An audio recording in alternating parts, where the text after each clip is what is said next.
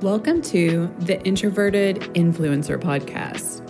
I'm your host, Erica Van Slyke. My soul's mission on this planet is to help fellow introverts grow their online influence in a state of feminine flow and ease.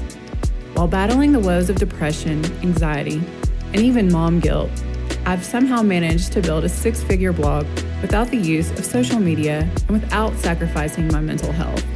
If I can do it, you can fucking too.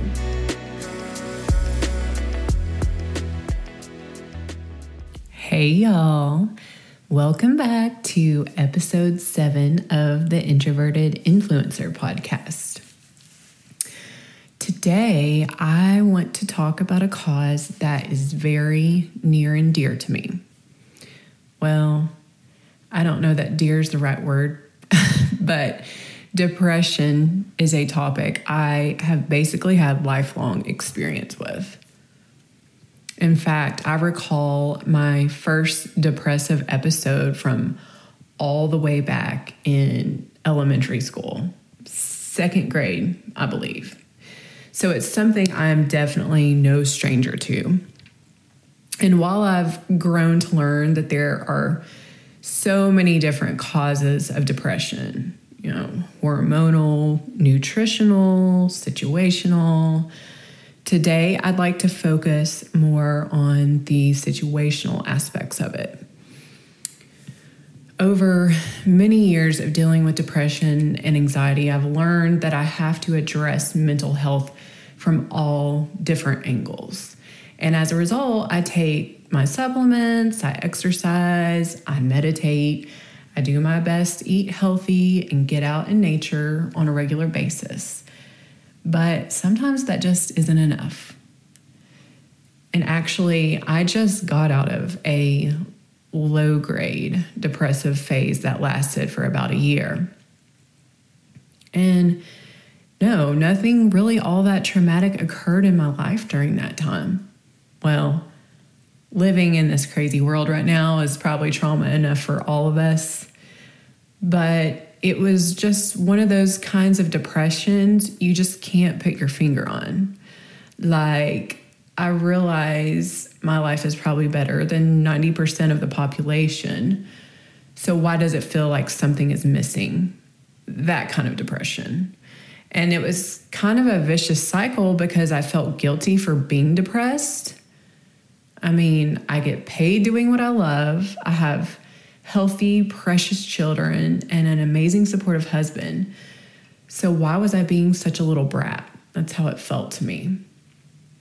But when I finally really committed to doing some major work on this, like committing to a journaling practice and a series of hypnosis types of meditation, it came to me I was low grade, low grade depressed and unsatisfied because I'd been playing small and not following the callings I had on my heart and soul.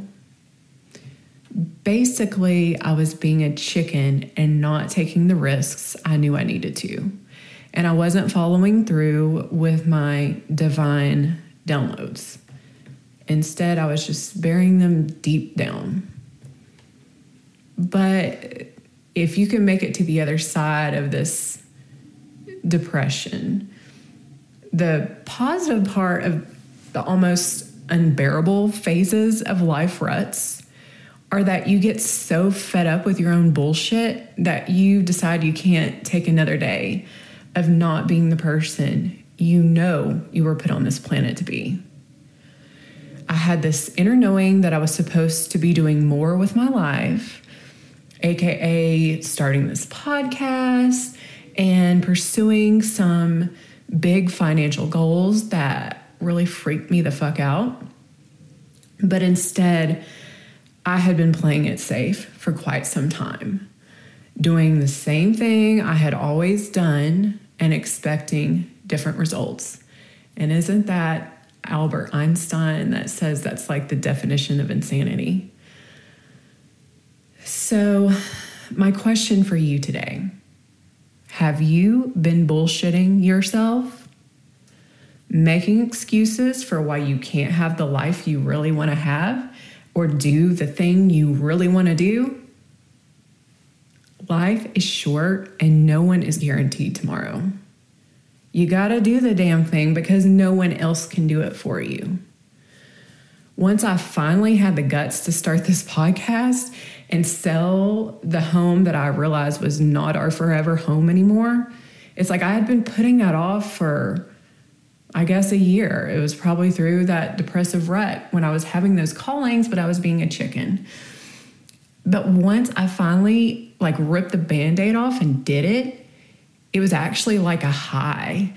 And I was able to channel so much content. Like I've already got messages I want to give you guys for an entire year on this podcast. And all of that came to me like within 24 hours of starting the podcast. I couldn't even sit sit down and focus because I was like channeling so many ideas. It felt, it was beautiful. And don't kid yourself. Inaction can be super draining. Like constantly being disappointed with yourself, oddly enough, takes a lot of mental energy and it feels super yucky. But what's scary about it is that it's easy to get used to feeling that way after a while. But guess what? Life wasn't designed to be one big rut. And the only person that can pull you out of the rut is you. You are the guru, you are the superhero you've been waiting for. You got to decide that and you got to step into that. is my life a little more stressful right now?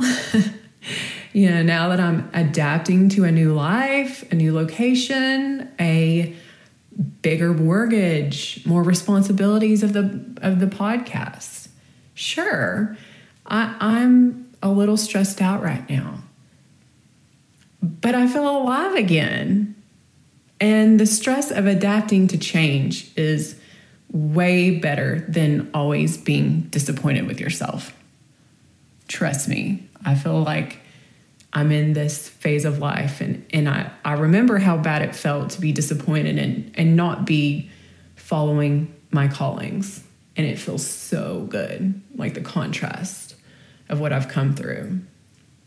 So, thank you so much for tuning in this week. I hope my message was inspiring or motivational at the very least. I do not make any money from this podcast right now. It actually costs me money to make. So, the best way you can support my work right now is by sharing this podcast with a friend or giving it a five star review on whatever podcast platform you use, or screenshotting this actual episode and then uploading it to your Instagram stories and tagging me in it. That's the best way you can support me right now. I'm sending you all my love.